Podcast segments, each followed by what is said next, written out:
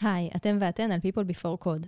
הפעם דיברתי עם ליהי בר שדה, People Analytics Manager ב Salesforce, על דאטה ו-HR. דיברנו על איך השימוש בדאטה בעולם ה-HR יכול לענות על בעיות עסקיות, איך דאטה יכול לעזור לנו לקדם את הערכים שלנו כארגון, והאם צריך תואר בסטטיסטיקה כדי להיות יותר Data-Driven בתהליכי HR. שתהיה האזנה נעימה. People Before Code, הפודקאסט של מרכז הפיתוח של Salesforce ישראל.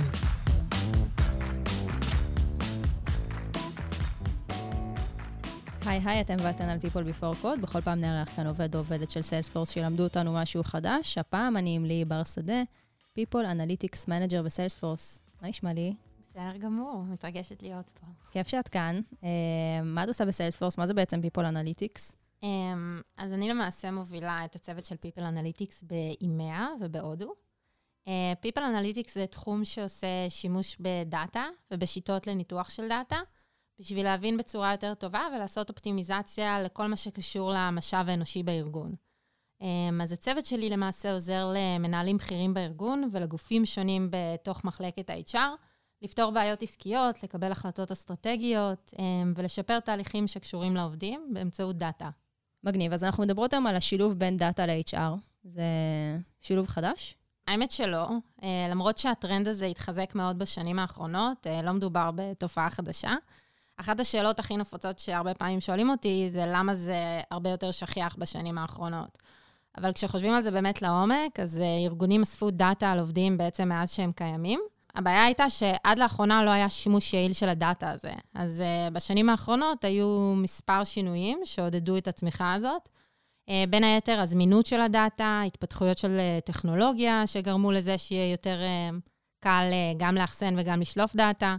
אני חושבת שבאופן כללי, כאילו, החשיבות של דאטה עלתה מאוד בשנים האחרונות. לגמרי, לגמרי. מחלקות של ביג דאטה בהרבה תחומים uh, התפתחו, לא רק ב-HR, וגם היכולות האנליטיות שלנו כבני אדם התפתחו mm-hmm. וגרמו לזה שהתחום הזה יצבור תאוצה גם בעולם ה-HR. איך את הגעת בעצם לתחום הזה? Um, כאילו, הגעת יותר מהדאטה או הגעת יותר מה-HR? זו שאלה מעולה. תודה.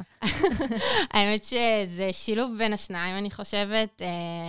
אני באופן אישי תמיד הייתי בן אדם יותר אנליטי, אז ככה גם בתיכון למדתי פיזיקה וביולוגיה, מתמטיקה חמש יחידות. בצבא שירתי ב-8200 בתפקיד אנליטי. אבל החלום שלי היה להיות פסיכולוגית קלינית, אז כל השנים נורא נשבתי לעולם הפסיכולוגיה, ובאמת אחרי שסיימתי את השירות הצבאי שלי הלכתי ללמוד פסיכולוגיה. ואחרי התואר ככה נכנסתי לתחום הזה, ובאמת זה היה שילוב בין העולם היותר אנליטי לעולם היותר אנושי, ככה שהרגשתי שזה באמת שילוב מושלם בשבילי, בשביל היכולות שלי ושמה שמעניין אותי. איזה כיף שלא צריך לבחור. לגמרי. ודיברנו באמת על הקטע האנושי, אז לפעמים נראה שתחום ה-HR הוא אולי האחרון שנשאר אנושי גם כשאנחנו מתמיינים נגיד לאיזושהי חברה, אז הרבה פעמים, אם זה בתפקידים טכנולוגיים, אנחנו עוברים את הרעיונות הטכנולוגיים, ובסוף יש את הרעיון HR.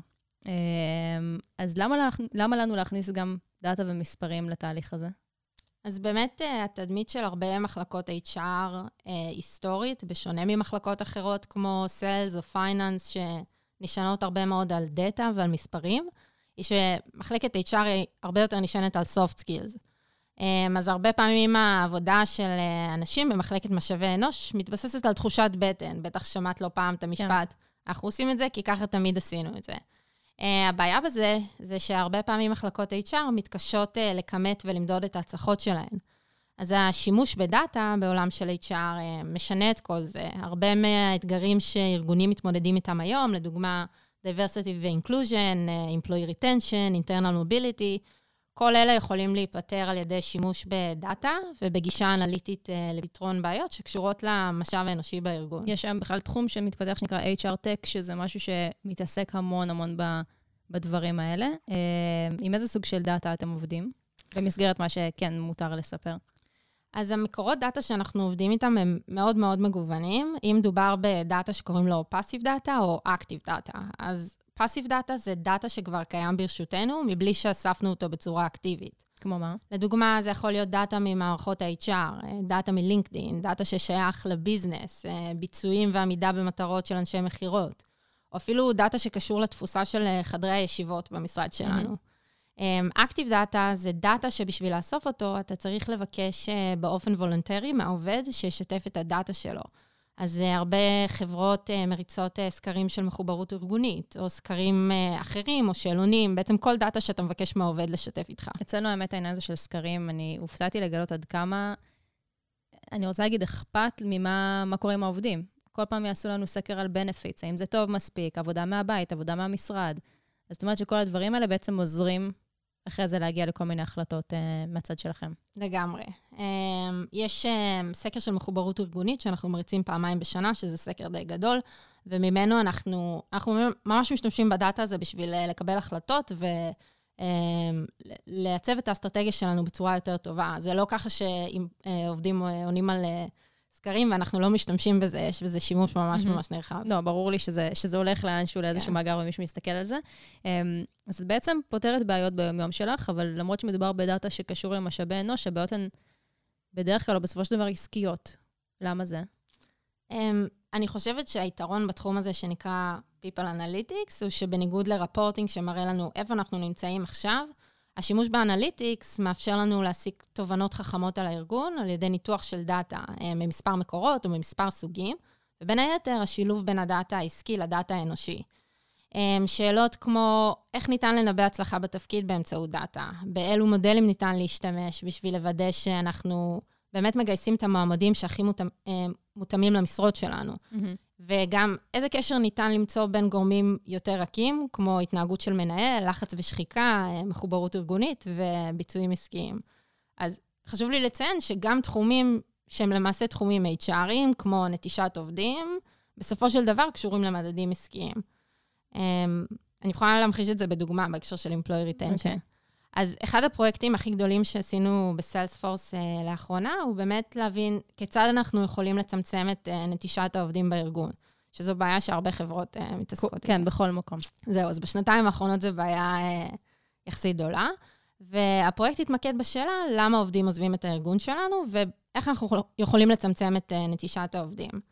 אז התחלנו בלמפות את השאלות ה-HRיות וההשערות שמעניינות אותנו, לדוגמה, מה הפרופיל של העובדים שעוזבים אותנו, האם הם ממחלקה מסוימת, האם הם עוזבים אחרי תקופה מסוימת בארגון, אה, האם יש קשר בין השכר, הביצועים שלהם, אה, הקשר עם המנהל אה, וכולי. אז כל אלה עד כה נשמעות כמו שאלות HRיות, mm-hmm. אבל חשוב לזכור שכשעובדים עוזבים את הארגון, יש עלויות מאוד מאוד גבוהות לארגון, שקשורות בבקפילינג, גיוס מחדש של עובדים, הכשרת עובדים, עיבוד של ידע וקשרים, גם בתוך הארגון וגם מחוצה לו. אז ככה שבסופו של דבר מדובר בבעיה עסקית. אמ, אז הרבה פעמים למנהלים בכירים בארגון יש איזושהי תחושת בטן לגבי טרנדים מסוימים או התנהגויות מסוימות של עובדים, והדאטה עוזר לנו לאשש או להפריך אותם. אתם גם, נגיד, אוספים מידע מאותם מנהלים? זאת אומרת, שוב, חזרנו לתחושת בטן, אז תחושת בטן היא גם רלוונטית כאן, או שאתם רק עובדים עם סקרים של אה, עובדים שעוזבים? אני לא אגיד שאנחנו אוספים מידע מאותם מנהלים, אבל אני חושבת שהשיח עם המנהלים עוזר לנו לחדד את ההשערות שלנו mm-hmm. ולהבין מה אנחנו, איזה שאלות מעניינות אותנו ומה ההשערות שאנחנו צריכים לבדוק. אוקיי, okay, ומה לגבי, נגיד, בעיות שנוגעות אה, לערכים? נגיד אה, שוויון מגדרי, אז... נושא שהוא עדיין חם. Mm-hmm. Um, אז People Analytics בהחלט יכול לעזור לפתור uh, גם בעיות כאלה. אמ, אצלנו בסיילספורס שוויון, כמו שציינת, הוא בין הערכים הכי מרכזיים, ואנחנו דואגים לשים עליו דגש בכל ההיבטים ב-employee life cycle. אז אחת הדוגמאות לאיך אה, למעשה צמצמנו פערים מגדריים ב-Salesforce באמצעות דאטה, קשורה לפערי שכר בין נשים לגברים. אמ, בשנת 2015 שתי מנהלות מאוד בכירות ניגשו למנכ"ל שלנו, מרק בניוף, וחשדו שיש ב-Salesforce אה, אפליה מגדרית בשכר. הם באמת הציעו למרק לעבור על הדאטה של השכר, והוא בתמורה התחייב שאם ימצאו פערים, הם יפעלו לתקן אותם. Mm-hmm. אז המחקר שעשינו אה, בדק את הדאטה של המשכורות של 17,000 עובדי Salesforce, אה, ואכן התוצאות הראו שהיו פערי שכר מגדריים בסיילספורס. מצאנו ש-6% מהעובדים סבלו... רגע, נתעכב שנייה על אה, משהו שהוא okay. אוקיי. הוא לא קשור לדאטה, הוא קשור לאנושיות. הוא יכול לבוא ולהגיד להם, סבבה, נעלה לכם את המשכורת. אבל, אבל הוא עשה פה משהו אחר. הוא בא ואמר, בוא נעשה תיקון רוחבי. וזה די מדהים. Uh, כן, אני מסכימה. חשוב לי לציין שפערי שה... השכר לא נמצאו רק עבור נשים, מצאנו עוד פערי שכר אחרים שלא היו מוסברים, uh, אבל התיקון ברובו היו של נשים, זה נכון. Uh, אז כן, אני חושבת שזה יותר, זה מראה על האידיאולוגיה, כן. ועל הנכונות באמת לעשות את הדבר הנכון, ולא רק אה, עכשיו לתקן משהו באופן... אה, כן, נקודתי. בדיוק. אמ, אז אספו אה, דאטה מ-17,000 עובדים. כן, ובסקר אה, גילינו שבאמת יש פערי שכר. אמ, הפערי שכר האלה הסתכמו בשלושה מיליון דולר. וואו. אה, ואז סיילספורס עשתה משהו ששום חברה לדעתי לא עשתה לפניה, והם החזירו את, ה, את השכר לעובדים. זה בעצם היה פיצוי בדיעבד. אה, לאחר שנה הרצנו את הסקר הזה שוב פעם, ולמרבה ההפתעה, עוד פעם מצאנו שיש פערי שכר. אחרי שחקרנו קצת לעומק להבין למה זה קרה, הרי רק בשנה לפני כן עשינו אה, תיקון בשכר, אה, גילינו שסיילספורס היא חברה שנמצאת בדיגול, בגידול משוגע, אה, וכחלק מזה אנחנו רוכשים גם יחסית הרבה חברות. וכל פעם שאנחנו רוכשים חברה, היא מביאה איתה את הבעיות שלה, ובין היתר פערי שכר. כן. אמ, אז עשינו עוד פעימת פיצוי, ועוד פעם תיקנו את השכר בגובה של 3 מיליון דולר. ולמעשה, מאז אה, כל שנה אנחנו מריצים את האלגוריתם הזה על הדאטה של השכר של העובדים, מזהים פערים לא מוסברים ומתקנים אותם. מדהים. אמ, יש גם את העניין האתי, כן? צריך אה, לדבר עליו, זה גם כן משהו שהוא שיח מאוד מאוד חם. נאסף עלינו הרבה מאוד דאטה. אמ, איך מתמודדים עם זה? אה, זו שאלה מצוינת. אז הרבה פעמים כשאני מספרת לאנשים במה אני עוסקת, הם ישר שואלים אותי, מה, זה האח הגדול פה, ואתם מרגלים אחרי העובדים שלכם? אז אני חושבת שאחד הדברים שאני הכי גאה בהם בסיילספורס, הוא שכבר כשהצוות שלנו הוקם, הגיעה ההבנה שצריכים להיות אה, עקרונות וקווים מנחים, אה, לאופן שבו אנחנו משתמשים בדאטה של העובדים, ומה נכון ומה לא נכון לעשות. אז אה, למחלקת ה-HR שלנו בסיילספורס קוראים Employee Success, וזו המהות לגישה שאנחנו דוגלים בה בכל מה שקשור לדאטה של העובדים, לא סתם בחרו בשם הזה. אז בעצם אנחנו מאמינים שאנחנו צריכים להתייחס לעובדים שלנו בדיוק באותו האופן שבו אנחנו מתייחסים ללקוחות שלנו. ואם יש מחלקה ייעודית שדואגת ל-customer success ולהצלחת הלקוחות, אה, אנחנו צריכים לדאוג להצלחה של העובדים. אמ, וזו השקפה שעומדת בבסיס כל ההחלטות שאנחנו מקבלים, גם בצוות של אה, People Analytics. אז אנחנו מודעים לזה שיש לנו הרבה כוח בידיים, כי דאטה זה כוח. כן. אה, ובגלל זה מאוד חשוב שנהיה זהירים עם כל מה שאנחנו עושים עם הדאטה. כל מה שקשור לעקרונות של אה, Data Governance, Privacy, אתיקה, כל אלה תמיד נמצאים ב-back of our mind, בכל אינטראקציה שיש לנו עם הדאטה. זה חלק מהערך הזה של trust, שהוא הערך המוביל בסיילספורס, והוא נוגע גם לעבודה שלנו מול אה, לקוחות וגם פנים-ארגונית, אז זאת אומרת שגם אצלכם זה משהו שהוא מוביל. כן, אז הצוות שלנו עובד גם מאוד קרוב עם המחלקה של הליגל, כדי באמת לוודא שכל מה שאנחנו עושים לא חורג אה, מהעקרונות האלה. אמ, ואני אישית חושבת שמאוד חשוב להגדיר מנגנונים מנחים בכל פעם שאנחנו מבצעים אה, ניתוח של הדאטה, או מפתחים מוצרים, או פרויקטים מחקריים שמתעסק, שמתעסקים בדאטה של העובדים.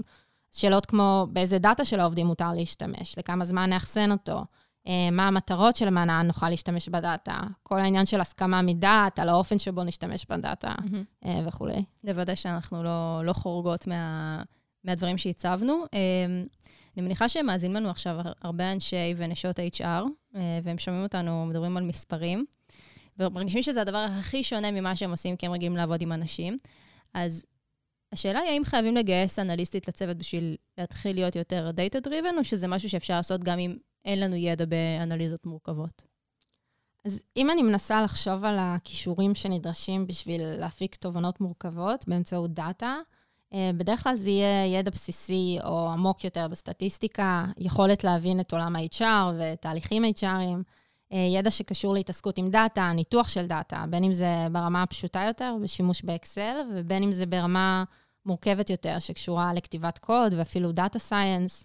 אז בדרך כלל אה, איש או אשת משאבי האנוש הממוצע בארגון לא יהיו בעלי כל הכישורים האלה. אה, ולכן הייתי ממליצה מאוד להתחיל בקטן, ולאו דווקא לנסות לשנות אה, סדרי עולם. לא צריך ללכת ללמוד אה, קוד וסטטיסטיקה בשביל להתחיל. לגמרי. אז הייתי ממליצה לנסות לשלב יותר דאטה בתהליכים שקיימים כבר בארגון ובהחלטות שקשורות לעובדים. לדוגמה, האם יש ייצוג מספק של נשים בתהליך הפרמושנס שלנו ביחס לאוכלוסיית הנשים בארגון? או האם כשאנחנו עושים אה, העלאות שכר, אנחנו דואגים לתגמל את העובדים שהם top performers וליצור דיפרנציאציה של השכר אה, על בסיס הערכות הביצועים שלהם. Mm-hmm. אז אני חושבת שברגע שיוצרים אה, הצלחות קטנות ומראים את ה-ROI, אז נוצר תיאבון אצל מקבלי החלטות בארגון להשקיע משאבים, ויכול להיות גם לגייס צוות ייעודי ל-People Analytics. אני חושבת שאחד הנושאים שהיום בתקופה הזאת הרבה אה, חברות מתמודדות איתם, ואני רואה את זה גם בדיבור בכל מיני קבוצות בפייסבוק, זה חזרה למשרד. מהמם. שיש אה, אה, חברות שאומרות, אוקיי, יאללה, ממחר חוזרים פול טיים למשרד, ובשביל אנשים זה הכי שונה מההרגלים שלהם והכי שונה מכל מה שקרה איתם בשנתיים האחרונות. אז זו גם איזושהי שאלה אולי שאפשר אפילו לקחת אותה יותר למקום העסקי, של להגיד מה המקום של הנדל"ן שיש לחברה או לסטארט-אפ אה, אה, בעולם הזה שלנו היום. לגמרי. אז זו שאלה שהעסיקה, האמת, את הצוות שלי גם אה, בשנה האחרונה, אה, עם המעבר לעבודה מהבית, ובעיקר בהקשרי הפרודקטיביות. כלומר, עכשיו שאין את הגבול, הד... ה- הגבול המוגדר הזה מהמם. בין אה, מקום העבודה שלי לחיים הפרטיים, האם המעבר אה, לעבודה... לעבודה מהבית, הוא פוגם בפרודקטיביות, או תורם לפרודקטיביות, ואם אנחנו רוצים להחזיר אנשים למשרדים, איך אנחנו, מה הדרך הכי יעילה לנ- לנצל את ה-real estate שלנו, בשביל באמת לוודא שאנחנו עושים את הדבר הנכון וגורמים לאנשים אה, אה, גם להתחבר אחד עם השני, אבל גם להיות פרודקטיביים אה, במשרד. כן, מעניין. אה, אז בואי ניתן איזה שהם שלושה טיפים אה, למי שרוצה להתחיל להיות אה, קצת יותר אה, data-driven בתהליכי ה-HR שלו או שלה. אז הדבר הראשון שדיברנו עליו זה להתחיל בקטן. כן, אז כמו שאמרתי, אני ממש ממליצה להתחיל בקטן, לנסות לשלב יותר דאטה בתהליכים שקיימים ובהחלטות שקשורות לעובדים בארגון. לא צריך להתחיל עם פרויקטים מורכבים ובומבסטיים. לא עדיף- צריך להתחיל בלגייס אה, מישהו שיהיה על זה, אפשר ממש להתחיל עם הכלים שיש לנו עכשיו. בהחלט. אה, הדבר הבא זה לשים דגש על ה-ROI. מהמם. אז אני באמת מאמינה שכל פרויקט, ניתוח או איזה מחקר ש, ש, שעושים, צריך בסופו של דבר אה, להיות קשור ל-ROI מסוים. אז חשוב להראות איך התובנות שנשיג יתקשרו למדדים העסקיים, ואיך בסופו של דבר זה יתרום לביזנס. Um, אני חושבת שזה חשוב, כי זה יעזור ליצור uh, buy-in, um, אני חושבת על מקבלי החלטות בארגון, ובסופו של דבר יעודד אותם להשקיע עוד uh, משאבים בפרויקטים נוספים. מעולה. אה, והדבר השלישי, בגלל שאנחנו מדברות פה על בני אדם, צריך לשים לב להטיות. נכון. Um, אז חלק מאוד גדול מהעולם של People Analytics קשור לשימוש בבינה מלאכותית ו-Machine Learning uh, בשביל לייצר תובנות ולייעל תהליכים מסוימים. Uh, הכלים האלה מבוססים על נתונים היסטוריים שהוכנסו למערכות המידע על ידי גורם אנושי, ולכן יכולים להיות מוטים בעצמם. Um, אז באמת חשוב שמאמנים את האלגוריתם, uh, לשים לב שההטיות הקוגנטיביות של האנשים שהיו באינטר... באינטראקציה עם האלגוריתם לא משרישות את, ה... את ההטיות שלנו כבני אדם. כן, זה הטיות באופן כללי בכל מה שקשור לבני אדם, זה משהו שאנחנו מתעסקים בו, מתעסקים בו הרבה, אה, גם בתהליכים כאן, ואני חושבת שזה משהו שחשוב לשים עליו דגש, ואולי גם לעשות על זה פרק בפני עצמו. אה, מעולה, אז יש לנו את זה, דיברנו ונתנו הרבה טיפים. אה, נסיים באיזושהי המלצה אישית שלך. אוקיי, okay, אז אני חושבת שההמלצה האישית שלי, והיא באה מהניסיון האישי שלי, זה לא לפחד להיכנס לתחומים שאתה לא מכיר. אה, אז ככה, כשאני נכנסתי לתחום הזה של People Analytics, לא ממש ידעתי מה זה אומר. גם לא מלמדים היום People Analytics באוניברסיטה, זה לא כן. שיכולתי ללכת לעשות תואר שני ב-People Analytics ולהיכנס לתחום. בהתחלה זה היה קצת מרתיע, והרגשתי שזה, יש מצב שזה גדול עליי אפילו. אמ, אבל מה שאני עשיתי בתח... בתחילת ההתעסקות שלי עם People Analytics, זה באמת לנסות לצבור כמה שיותר ידע. אמ, אז יש המון פודקאסטים היום, ויש המון המון מאמרים. אה, הייתי שומעת פודקאסטים כשהייתי מנקה את הבית, כשהייתי נוסעת הנה, לעבודה. עכשיו יש עוד פרק של פודקאסט נכון. שאפשר להאזין לו. בדיוק. אמ, ואני חושבת שיש היום המון המון מידע שקיים בחוץ, ולאנשים שהתחום הזה נשמע להם מעניין ורוצים להיכנס לתחום, לא צריך לפחד מזה. אה, ככה לקפוץ למים ויהיה בסדר. מהמם. וגם נזמין אנשים אולי ליצור איתך קשר בלינקדין ולשמוע קצת מהדרך שלך. אה, לי, תודה רבה שהגעת. תודה לך, היה לי ממש ממש כיף. גם לי, למדתי המון, ובהצלחה. תודה רבה. ביי ביי. ביי.